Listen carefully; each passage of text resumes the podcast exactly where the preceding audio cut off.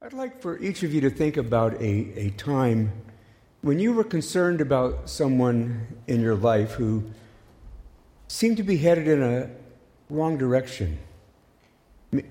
Certainly worried about them. Hopefully, you prayed for them. And maybe you even sought to warn them of the likely consequences of their choices. And then, having done that, you did all that you could do to encourage them to move in a better direction. Maybe it was a member of your family. Maybe it was a close friend. The first time I remember trying to do that sort of thing was almost exactly 50 years ago. My, my closest friend had taken up smoking, as a lot of people did in those days. Now, at that time, we didn't have the medical evidence that we have today with respect to the consequences of smoking, but we all knew people that had that smoker's cough or maybe had some trouble breathing. So I worried about him. He was athletic, he was a soccer player, he loved mountaineering. And, and finally, I went to him and I said, David, when, when you're older, I want you to be able to do the things that you do now. Maybe you should consider stopping smoking. I was scared to death to do that. But I did it. And, and thankfully, he soon quit. I don't know that it had anything to do with what I said at all, but I was grateful that he stopped. This concern for someone, put into the very best words that we can muster, is essentially what we've seen these last six weeks in the book of Hebrews. This book, found nearly at the very end of our Bibles, addresses people who are contemplating turning back on Christianity from following Jesus. Specifically, they were thinking about going back to Judaism as they had practiced it earlier in their lives.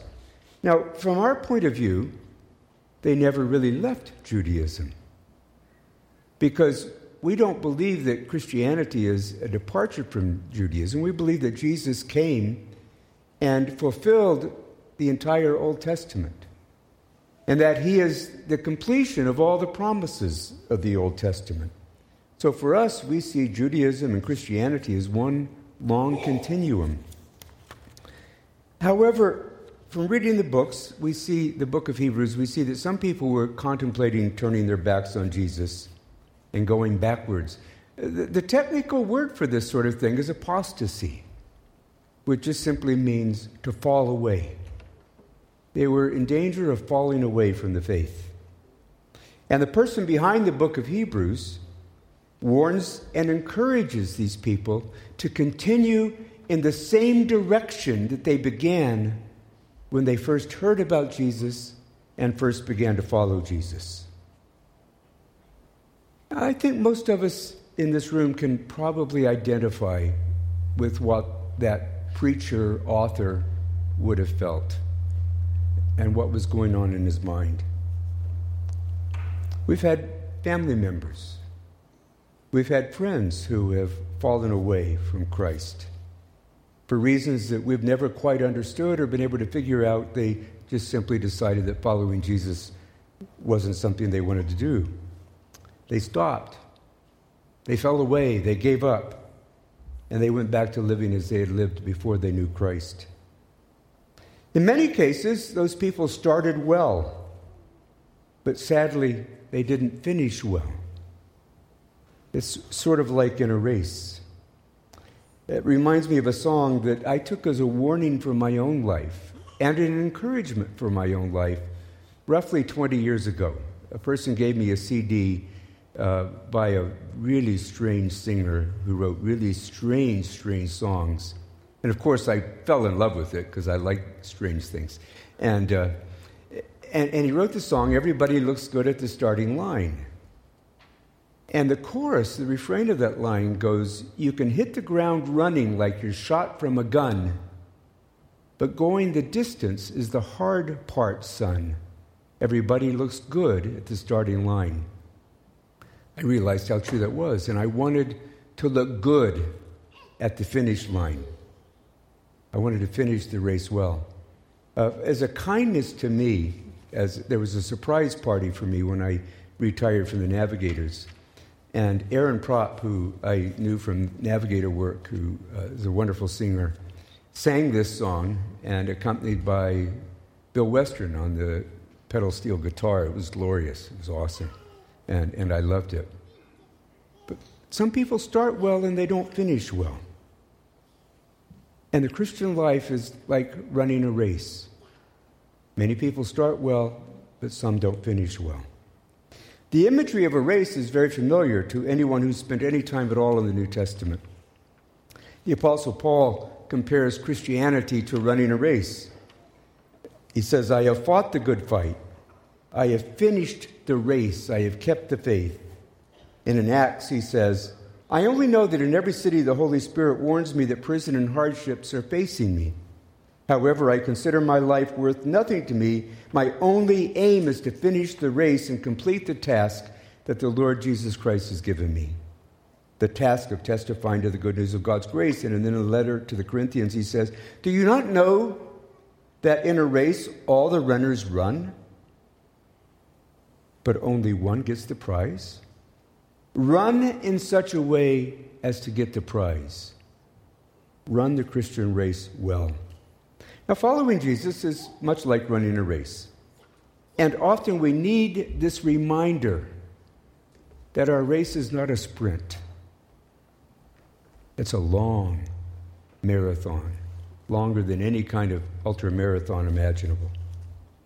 Now, when we think of following Jesus as a race, we can easily begin to think about people that we have known who have quit running. Maybe they felt it was too hard, too demanding or they could no longer see the point. Maybe we tried to encourage them to stay involved with Christ. Or maybe we didn't even know how to begin to do that. And in many cases, we are still praying for those people that they might come back to Jesus. There's an older prayer from the Anglican, Canadian Anglican prayer book, the 1916 edition, in case you're taking notes, um, that I pray often in my, in my own quiet time. And I'm just going to give you a, a little section of the prayer. O loving Father, we commend to thy gracious keeping all who are near and dear to us. Awaken all who are careless about eternal things. Bless those who are young and in health, that they may give the days of their strength unto thee. In our prayers, we pray for those who have fallen away. And in our prayers, we pray for those who are young, that they would run the race well. I, I hope that you are all praying for the young people in our church, that they would run the race well. Now, some old timers will remember Ted Batters. I won't ask for a show of hands, but I know some of you remember Ted. Uh, I used to be in a Tuesday morning prayer meeting with Ted, which is great in the summer and horrible in the winter. Just hate it because we met at 7 a.m. And Ted would often pray for family members who would quit the race. And, and he would often pray that the Holy Spirit would make them homesick for Jesus. I loved hearing him pray that, and I've taken those words and incorporated them often into my own prayers. I pray that almost every week for someone I know that the Spirit would make them homesick for Jesus. Now, in the book of Hebrews, the argument for not quitting the race, as we've seen over the last six weeks now, is very simple the superiority of Christ. There's one reason to stick with the race, and that is the superiority of Christ. He is greater than anyone or anything in the universe, so why would you even think about dropping out of the race or turning back from following him? He's worth all that running the race might cost a person. Now, the verses that Doug read a few minutes ago, this argument for the greatness of Jesus Christ and its corresponding exhortations reaches its climax. This is the high point of the book of Hebrews, the climax and the conclusion of his argument. I mean, the book's not over. There's three more chapters where he kind of wraps things up a little bit and winds things down. But this is the climax of his argument for the superiority of Jesus Christ. And the picture, the, the preacher or the author paints a picture of the perfect sanctuary and of the perfect priest in Jesus Christ. And he does this using two contrasting pictures. Uh, the first is a picture of the old priesthood, comparing it with the new priesthood of Christ. Look at Hebrews 10. It's on page 925 in your Pew Bible, if you would. Beginning with verse 11.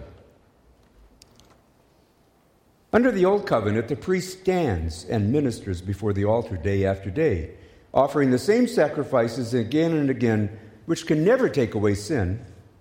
But our high priest offered himself to God as a single sacrifice for sins, good for all time. Then he sat down in the place of honor at God's right hand. There he waits until his enemies are humbled and made a footstool under his feet. For, that by, for by that one offering he forever made perfect those who are, he made forever perfect those who are being made holy. So, first there's the image of the priest. The priests of the Old Testament, the descendants of Aaron, the brother of Moses, are portrayed as standing, for their work is never done. People bring sacrifices, they're offered to God, sins are forgiven, and then what happens? You know exactly what happens. Those people go out and sin again. They've got to do it all over again. The job of the priest is never done. Sacrifices are offered, sins are forgiven. And then both the priest and the person who offers the sacrifice sins. But Jesus, having offered himself as a sacrifice, sat down. His work was complete, as Hebrews says. And when sins have been forgiven, there is no need to offer any more sacrifices. But now, how are things different with Jesus? Surely we do keep sinning, just like the old days. We sin more than we know, quite frankly, because we hide things even from ourselves that we do. So, so what's different? What's different is that sacrifice of Jesus covers all of our sin. Last week, Bobby was talking about Yom Kippur, the Day of Atonement in the Jewish faith. You remember that once a year, the high priest would go to the temple and go into the Holy of Holies, past the curtain, and he would offer this sacrifice for all the people. Now, actually, he didn't quite do that. The sacrifice was offered outside at the altar. What he did was he took some of the blood from that sacrifice. He took that blood into the Holy of Holies, the holiest place, and he sprinkled the blood on the Ark of the Covenant upon the mercy seat. And by this he made atonement for the sins of the people. Now, atonement, what, what do we mean? The word means covering, literally. The sacrifice of Jesus Christ covers our sins for all times. With the high priest, the sacrifice of the animal with the blood sprinkled on the mercy seat covered their sins for a year. That's the contrasting picture that he creates here. Jesus' sacrifice, which was an atoning sacrifice, did much more than the high priest could ever offer. In his death, he covered the sins of everyone.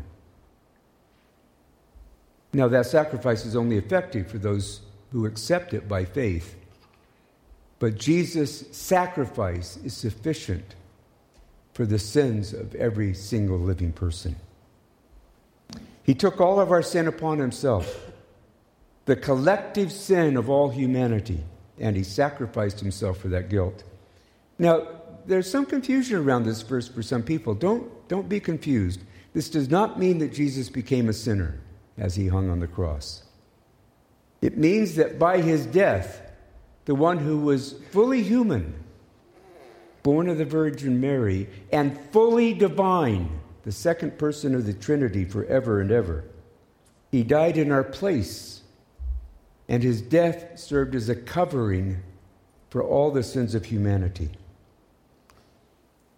Effective only for those who believe in him and receive that. So we read in 1 Peter chapter 2 He never sinned, nor even deceived anyone. He did not retaliate when he was insulted, nor threaten revenge when he suffered. He left his case in the hands of God, who always judges fairly. He personally carried our sins in his body on the cross so that we can be dead to sin and live for what is right. By his wounds we are healed. So Jesus is our perfect priest and he's our perfect sacrifice. He's the priest who offered and sacrificed his own life for our sin. There's none greater.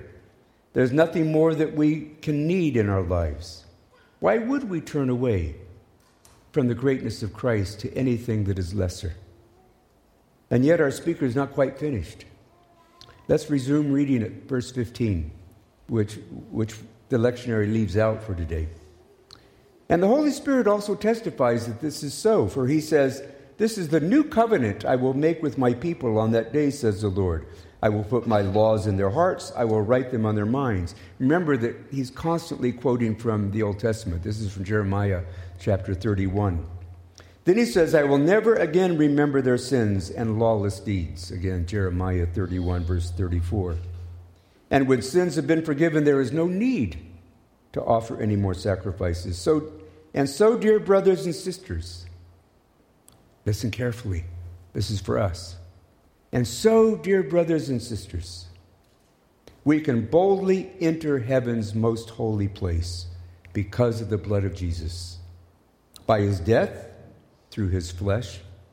Jesus opened a new and life giving way through the curtain into the most holy place.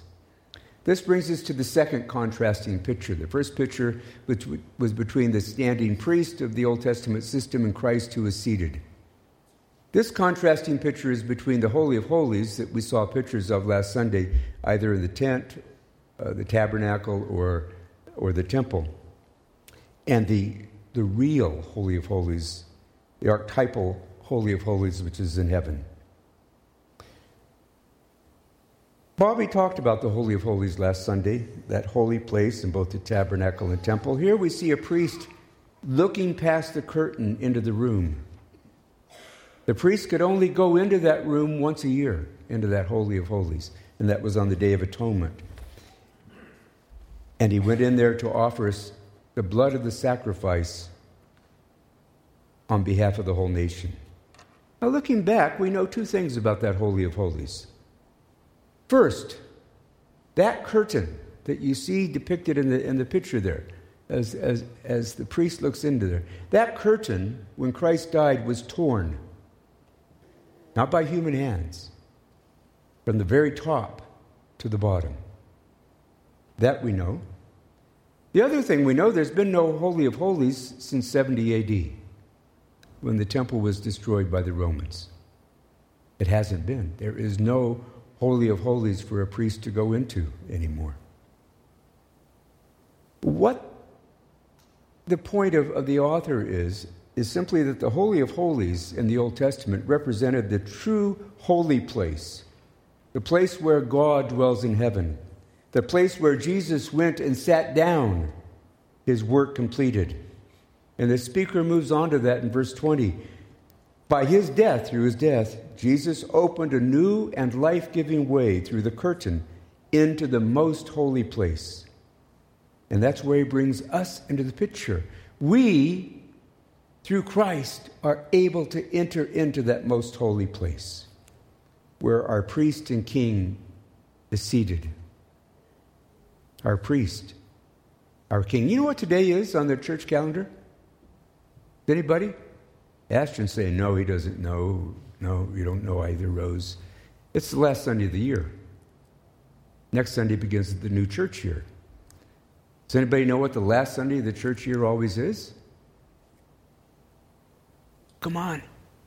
Oh, Kim, you should know. What? Christ the King. Christ, yes, see, Kim knows. It's Christ the King Sunday. Every year, the church celebrates on this Sunday the, the fact that Christ is King of the universe, of everything. He created it all, He reigns over it all. He's our King. And we have the privilege of going into His throne room. So he says in verse 17, and so, dear brothers and sisters, we can boldly enter heaven's most holy place because of the blood of Jesus, by his death through his flesh. Jesus opened a new and life giving way through the curtain into the Most High. I think I've repeated that verse three times in the sermon now. I want you to get the point. It is our privilege to go into the very presence of God. Now, those two pictures conclude the argument for the superiority of Christ as the reason that we should keep running the race. But again, he's not done. The book of Hebrews challenges us to do something about this. I'd like you to look at verse 21. And since we have a great high priest who rules over God's house, let us go right into the presence of God with sincere hearts, fully trusting him. For our guilty consciences have been sprinkled with Christ's blood to make us clean, and our bodies have been washed with pure water. Let us hold tightly without wavering to the hope we affirm for God can be trusted to keep his promise. Let us think of ways to motivate one another to acts of love and good deeds. And let us not neglect our meeting together, as some people do, but encourage one another, especially now that the day of his return is drawing near. You can be very thankful that you don't have a Greek New Testament in front of you. Verses 19 to 25 are one sentence a very long, complicated sentence. But you know the nice thing about long sentences? You can break them down. You can diagram them. You can pay attention to the grammatical parts and say, hey, I think I'm figuring this out. Sentence begins with a long clause, which is a summation clause.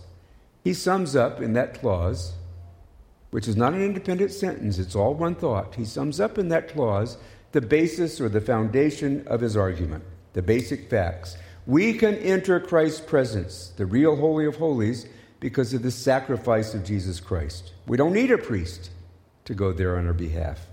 Jesus has opened the door for every one of us to go in. And what's the reason why we can do this? Because of the effects of Christ's sacrifice on us. We are clean.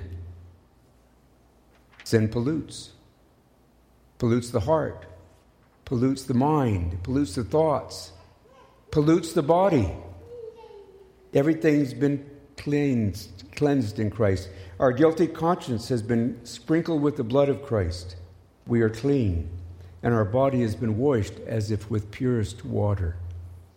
We are clean, not just in our hearts, but in our minds and in our bodies through Christ. That's why we can go into God's presence. If we weren't clean, we could never go in. We go into the presence of our great high priest and king. Now, the next thing he says here is that this king rules over the house of God. Now, in the Old Testament, when we read the Old Testament, we like to think of the temple as the house of God. And sometimes we'll talk about church buildings as the house of God. And that's really all quite wrong. The word here is oikos. He is, he is the king over the oikos. It's an interesting Greek word. We get the word economy from that word. It refers not to the building, but to the people in the building the household. Now, if you're wondering how we get economy from that, it's very simple. Everything in, in almost everywhere before the Industrial Revolution, the economy was based on what? Family businesses, the family farm, the family cobbler, the family butcher, the family poulterer, the, on and on. It was all, the business was family. So, this word for family, household, became the word for economy, the oikos. Christ is head over the oikos. So, what is he the head over? Not the building, the people. He's our king. When we meet in a few minutes for the, the first, the second of our two annual general meetings, we're going to do the king's business. And we pray that we will do the king's business well. Now, what, is, what are we supposed to do as those who are God's household? The answer is in the verbs. You want to know what to do, look for the verbs. not the nouns, not the adjectives. Look for the verbs. What is the action we're supposed to do? Now, there are six verbs that we're going to focus on in this sentence that uh, help us recognize what we're supposed to do. Three are in the subjective, subjunctive mood. Uh, Greek is a moody language, so is Latin. You've got moods that, with the verbs that we don't have in, in English, so it's kind of lost on us. This is the subjunctive mood. Um, it's actually, I think it got lost in Latin at some point. Now, it works like an imperative, but it's not an imperative. If I spoke to you in the imperative in Greek, I would say, do this. Very clear what you're supposed to do. Subjunctive is a little bit like that, but different. The subjunctive says, let us do this. It's not me telling you what to do, it's me suggesting what all of us need to do together. Let's do this. So there are three subjunctives in, in this. Um, Come on, let's do this, is, is basically how it sounds. Uh, there are three. Let us draw near. Let us hold fast. And let us consider. Then, after that, there's an infinitive. And it's going to tell us what we're supposed to consider. And then, after that, there are two participles that basically show us how to do that. So now you understand, it's a pretty simple sentence. Three exhortations let us, let us, let us. Let us do what? Then there's an infinitive, and how do we do it? Two participles. See, it's very simple. Don't you love grammar? Um, the first encouragement is that we would draw near.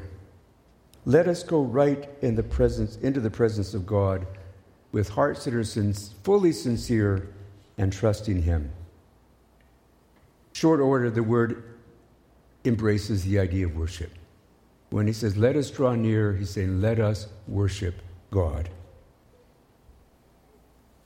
But not just on Sunday morning from 10:30 to 11:30. Let's be worshipers of God through the whole week. Setting aside times regularly in our schedule to draw near to God. But you know, there's, you can draw near to God. You're driving down the road, you stopped at a stop sign. Draw near to God. No cop's going to give you a ticket for distracted driving if you're drawing. No, don't text God on your phone. Uh, that'll cost you. But pray. Some of my best prayers have happened at stoplights. Draw near to God. You can sing at the stoplights too. You won't get arrested for that either, I don't think. Uh, worship God throughout the week. So that's the first one. Draw near to God in worship. Number two, hold fast. It's the word that we get the word catechism from. What is catechism? That's the church teaching people. Teaching what? About the hope that we have in Christ. That's what catechism means. Hold fast to what you've learned about your hope in Christ, is what he says here. Hold tightly to that hope. We're going to need it if we're going to run the race well. Hold on to our hope. Don't waver. The third encouragement is to consider something, to perceive something, to figure something out. And what is it that we're supposed to figure out? That's the infinitive. The infinitive is to stimulate, to provoke, to incite.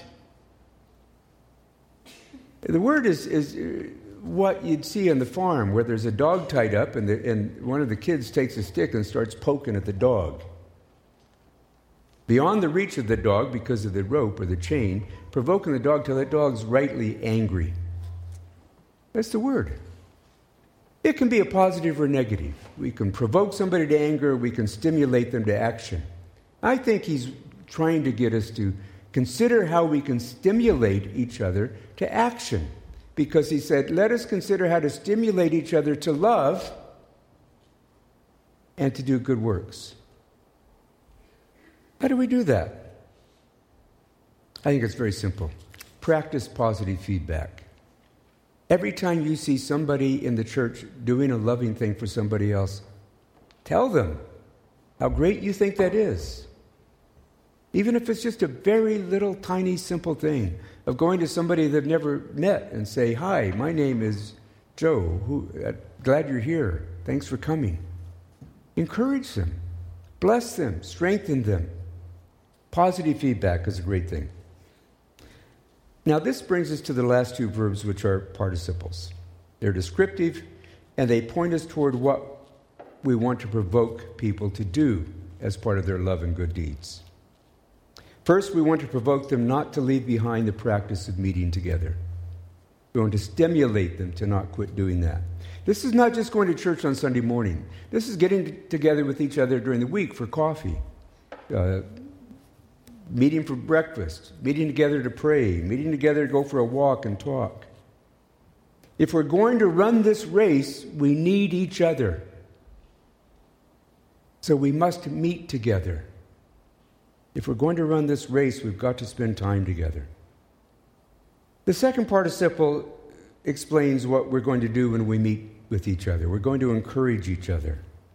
Let us not neglect our meeting together, but encourage one another.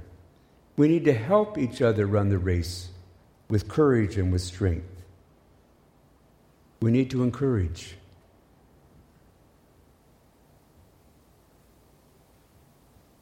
We're pretty good at being critical of people and things. It comes naturally. We have to work a lot harder to be encouraging. We have to put some thought into it and some intention. Let us encourage each other. Surely there are those around us who are in danger of quitting, running the race. We need to come alongside them, spend time with them, encourage them to run the race, to keep their eyes on Jesus, following Him, holding tightly to the hope that we have in Him, no matter what the circumstances of life may be. Let us pray. Lord, we want to run the race well. We want to finish well. And we want to help each other finish well. And we want to help those who are in danger of quitting. Lord Jesus, fill us with your Spirit that we might, in your power, be able to provoke to love and good deeds, to encourage, and to exhort those who need help. For we ask it in Christ's name, your name. Amen.